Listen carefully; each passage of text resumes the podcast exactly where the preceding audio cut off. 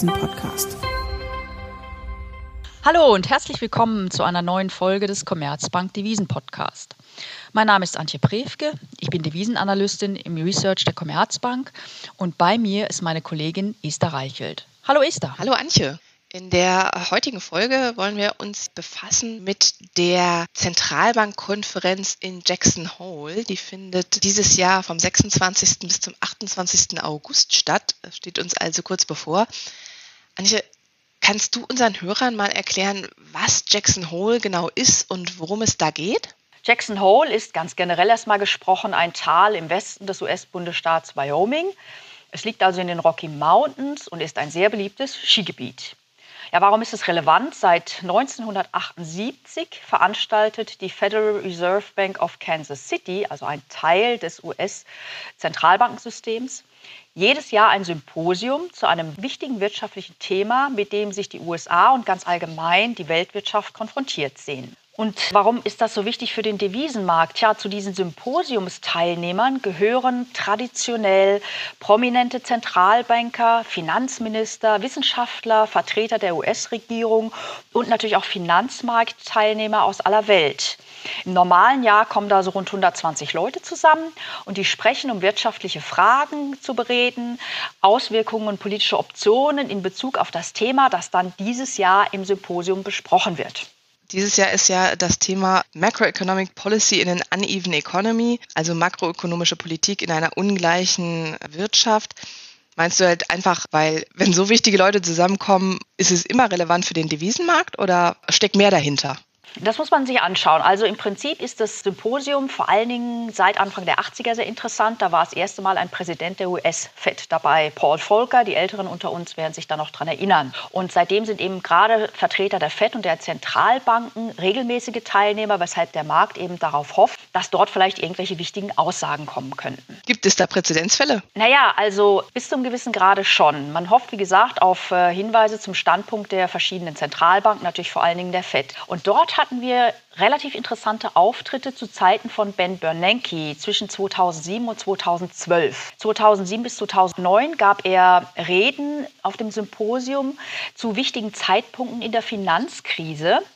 Deshalb hat der Markt damals sehr deutlich darauf geschaut und vor allen Dingen in den Jahren 2010 bis 2012 kamen auch wirklich, ich würde mal sagen, für den Markt relevante Aussagen seitens Bernanke. Da hat nämlich die Fed eigentlich wichtige Konjunkturmaßnahmen angekündigt, QE2, also dieses Quantitative Easing 2 im November 2010 und dann vor allen Dingen QE3 im September 2012. Das heißt, insbesondere die Reden von Ben Bernanke, von dem damaligen Chef der US-Fed in 2010 und 2012, die erhielten deutliche Hinweise auf bevorstehende bevorstehende Maßnahmen in der Geldpolitik in den USA. Ich denke mal, das war auch oft ein Zufall des Timings ähm, und weniger ein bewusster Plan, dann eben Jackson Hole zu nutzen, um eine Botschaft zu senden. Aber trotzdem wurde der Devisenmarkt durchgeschüttelt. Ja gut, wenn man sich jetzt anschaut, wo wir jetzt stehen, ja, äh, die Corona-Krise flacht langsam ab, obwohl natürlich gerade auch wieder die Sorgen vor Delta zunehmen. Worauf hofft denn der Markt dieses Mal? Naja, ähm, der Markt hofft in erster Linie darauf, dass Aussagen zum Zeitpunkt des Zurückfahrens der Anleihekäufe kommen, die die FED ja immer noch tätigt, zum einen, und vielleicht sogar ein bisschen auf Hinweise, inwiefern die Leitzinsen in den USA später oder früher, je nachdem, angehoben werden könnten. Würdest du sagen, es ist durchaus wahrscheinlich angesichts der Historie von Jackson Hole, dass eine derartige Ankündigung, vielleicht vom Tapering, jetzt auf der Jackson Hole-Konferenz zu erwarten sind? Naja, ich meine, der Markt hofft schon so ein bisschen darauf. Es gibt ja auch noch andere Beispiele, wie beispielsweise diese ominöse Aussage Mario Draghis Whatever It Takes. Die wurde damals im Juli 2012 getroffen, auch auf einer Konferenz, auf einer Global Investment Conference in London. Und solche sehr seltenen Ereignisse schüren natürlich immer beim Markt in irgendeiner Form die Hoffnung, dass derartige Konferenzen von Zentralbankchefs genutzt werden könnten, um wichtige Hinweise zu geben. Aber ich sage mal so, die FED hat gelernt, auf wichtige Maßnahmen wird der Markt eigentlich besser langsam und mit präziser Kommunikation vorbereitet, um Verwerfungen zu vermeiden. Also das kann man natürlich eher mittels regulärer Zentralbanksitzung, da sind offizielle Statements dabei, da sind oftmals Pressekonferenzen mit Fragen und Antworten dabei. Das kann man da besser machen und den Markt da besser vorbereiten und nicht auf Konferenzen, auf denen dann Reden gehalten werden oder mal schnell in eine Rede irgendwas eingeworfen wird, was den Markt überraschen könnte. Ja, Esther, jetzt habe ich natürlich sehr viel erzählt über Jackson Hole und die Historie von Jackson Hole. Ähm, habe auch gesprochen davon, dass es ehemals auch schon Verwerfungen gab. Jetzt mal die Frage an dich: An welche Verwerfungen kannst du dich denn erinnern, die es schon gegeben hat? Genau, also diese ganze Diskussion über das Tapering ist natürlich relevant vor dem Hintergrund dessen, was die Fed äh, 2013 erlebt hat. Da hatte im Mai Ben Bernanke ein Tapering, also ein Zurückfahren der Anleihekäufe angekündigt, worauf wir deutliche Ausschläge an den Märkten gesehen haben. Insbesondere die Emerging Markets haben gelitten, aus Angst halt davor, dass die Fed dem globalen Finanzmarkt Liquidität entzieht. Jetzt muss man natürlich sagen, die Emerging Markets sind in einer deutlich besseren Position, makroökonomisch, fiskalpolitisch. Das heißt, sie sind in einer deutlich stabileren Position. Also wir erwarten da keine Wiederholung dieses Taper-Tantrums. Und man muss auch sagen, die Finanzmärkte haben natürlich gelernt, 2013 äh, oder in den Monaten danach, äh, dass die Finanzmärkte dieses Ende der Anleihekäufe tatsächlich gut verkraften können. Also glaube ich, das, dieser Schock steckt immer noch so ein bisschen äh, der Fett in den Knochen, weshalb sie ja auch betont, wie wichtig ihr eine frühzeitige Kommunikation des Endes der Anleihekäufe ist. Aber große Volatilität an den Finanzmärkten erwarten wir nicht unbedingt. Ähm, ja, trotz allem könnte doch im Prinzip, wenn jetzt eine derartige Aussage zum Tapering käme, äh, könnte man doch denken, naja, die FED wird so ein bisschen restriktiver. Zumindest rüchten wir da in die Nähe. Wie könnte denn der Markt oder wie würde der Markt oder der Dollar möglicherweise reagieren, wenn jetzt doch auf Jackson Hole irgendwelche Tapering-Ankündigungen kämen von seitens der FED? Ja, das ist äh, genau die interessante Frage, die auch immer wieder sehr diskutiert wird. Denn natürlich, die Finanzmärkte dürften relativ gut vorbereitet sein auf das Tapering oder zumindest nicht mehr so verängstigt sein wie 2013. Aber die große Frage ist natürlich, wie reagiert der Dollar? Und äh, wir sehen immer wieder, dass auch von anderen Analysten diskutiert wird, dass ein Ende der Anleihekäufe ja sehr dollarpositiv ist. Zum Beispiel einfach, wenn die Fed weniger Treasuries kauft, dann steigen die US-Renditen. Das macht die Treasuries attraktiver für globale Investoren. Sprich, wir sehen Dollarzuflüsse in die US-Wirtschaft, weil dann mehr internationale Investoren Anleihen kaufen. Das wäre natürlich ein Wirkungsmechanismus, der so einen US-Dollar-positiven Effekt von Tapering begründen würde. Wir halten das für wenig plausibel, ja, denn damit äh, sozusagen Dollar in die US-Wirtschaft fließen können, dann müssten halt auch, ne, weil die Kapital- und die Leistungsbilanz immer ausgeglichen sind, müsste auch die Nachfrage nach US-Gütern steigen. Und warum das sein sollte, nur weil die Fed jetzt weniger Treasuries kauft, erschließt sich uns nicht. Also wir sehen da eher weniger harte Gründe, die dafür sprechen, vielleicht, dass eine Tapering-Ankündigung Dollar positiv ist, sondern vielmehr eher so weiche Gründe. Ja, weil dies natürlich ein Signal ist, dass die Fed die Kehrtwende in der Geldpolitik vollzieht oder vorbereitet hat. Weg aus diesem Krisenmodus hin zu einer Normalisierung der Geldpolitik. Dann sag mir doch bitte noch mal ganz kurz, was sind denn eigentlich die Bedingungen für die Fed, damit sie die Anleihekäufe reduziert und dann vielleicht sogar irgendwann die Zinsen anhebt? Ja, wie du sagst, ist ein guter Punkt. Das muss man ein bisschen trennen. Also die FED hat klar gesagt, dass sie die Anleihekäufe erst zurückfahren wird, wenn sie einen substanziellen Fortschritt in Richtung ihres Inflations- und Vollbeschäftigungsziels sieht. Äh, sie hat ja zwei Ziele. Einerseits Preisstabilität, eine Inflation durchschnittlich bei zwei Prozent und ein Vollbeschäftigungsziel, wobei Vollbeschäftigung natürlich dann weniger an einer konkreten Zahl festgemacht werden kann, als vielmehr an einer Fülle von Indikatoren und damit deutlich mehr Interpretationsspielraum setzt. Das glauben wir halt, das ist ein wichtiger Dollar-positiver Faktor an der Tapering-Ankündigung. Halt diese Signalwirkung, okay, die Fed sieht einen substanziellen Fortschritt in Richtung ihrer Ziele, was natürlich darauf hindeutet, dass die Erholung der US-Wirtschaft sehr weit fortgeschritten ist. Und man muss auch sagen, damit Zinserhöhungen in den USA überhaupt jemals ein Thema werden können, müssen die Anleihekäufe beendet sein. Ist nicht naturgegeben, aber eigentlich hat sich bei den Zentralbanken inzwischen ganz klar gesagt, sie wickeln erst ihre quantitativen Lockerungsmaßnahmen ab, sprich beenden die Anleihekäufe und erst danach beschäftigen sie sich dann im Zweifelsfall mit Zinserhöhungen. Dabei sind aber ein Ende der Anleihekäufe, sprich ein Vollenden des Taperings, nur eine notwendige Bedingung dafür, dass die Fed irgendwann auch die Zinsen erhöht, äh, keine hinreichende.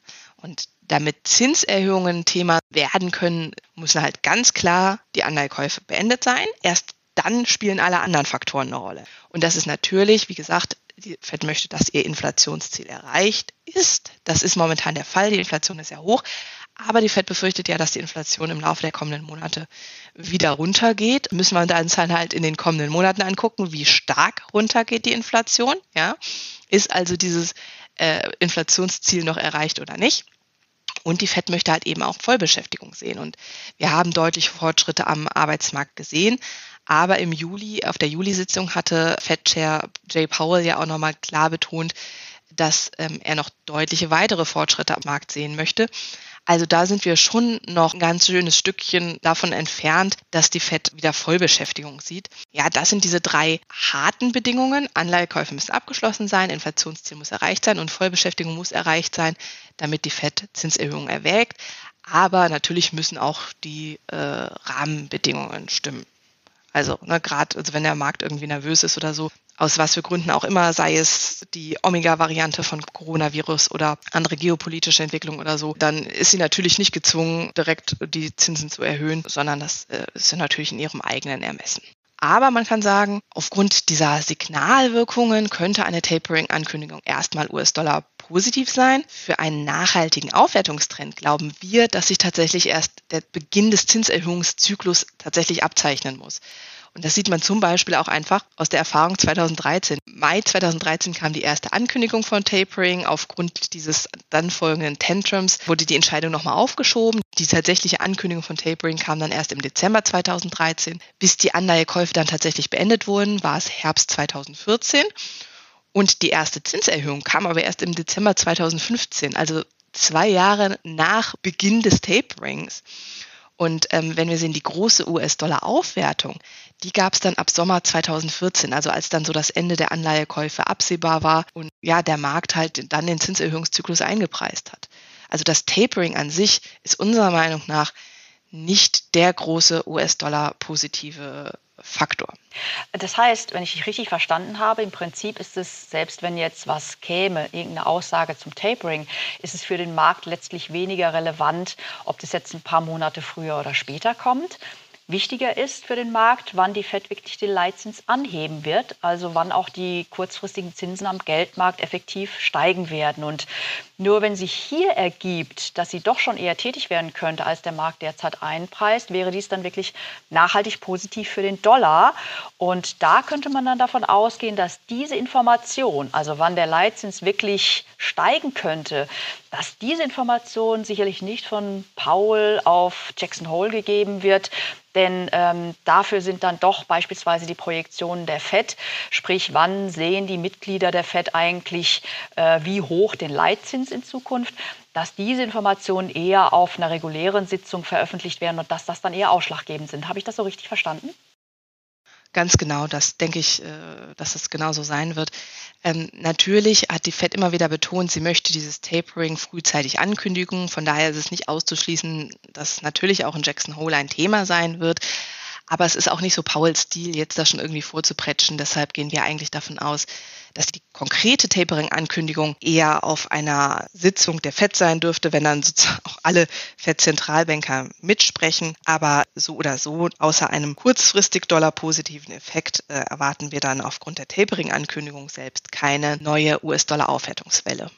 Also zusammenfassend können wir im Prinzip dann sagen, der Devisenmarkt schaut eher aus Tradition auf äh, die Symposium mit Jackson Hole und weniger auf wirklich überraschende Ereignisse in der Geschichte des Symposiums darauf. Und äh, da haben natürlich vor allen Dingen die Aussagen des äh, US-Fed-Chefs Ben Bernanke vor grob 10, 15 Jahren, äh, seine Aussagen zu dem Quantitative Easing, den Anleihekäufen nach der Finanzkrise den Devisenmarkt aufgebracht und keine anderen Aussagen von anderen Zentralbankchefs. Und diesmal erhofft sich der Markt vielleicht nochmal Aussagen von Fed-Chef Powell zum Ende der Anleihekäufe und vielleicht sogar zum Zeitpunkt möglicher Zinsanhebung. Aber Wir denken jedoch, dass äh, das eher auf regulären Sitzungen der FED sein wird, um mit dem Markt genau dezidiert zu kommunizieren, weshalb wir dann eigentlich nicht mit einer Reaktion im Dollar jetzt im Rahmen dieses diesjährigen Symposiums in Jackson Hole rechnen. Und selbst wenn, dann wird es kein Gamechanger für Euro-Dollar sein. Ja, vielen Dank für das Gespräch, Esther. Ja, ich danke dir. Wenn Ihnen unser Devisen-Podcast gefallen hat, dann abonnieren Sie ihn gerne auf den gängigen Plattformen wie beispielsweise Spotify oder iTunes. Kritik nehmen wir natürlich auch immer gerne entgegen, Anregungen und Feedback. Ähm, dort ist dann die E-Mail-Adresse auch angegeben in den Show Notes. Da können Sie sich gerne mit uns in Verbindung setzen. Und auch in der kommenden Woche beschäftigen wir uns an dieser Stelle wieder mit einem wichtigen Thema für den Devisenmarkt. Bis dahin Ihnen alle, liebe Zuhörerinnen und Zuhörer, eine gute Woche und auf Wiedersehen.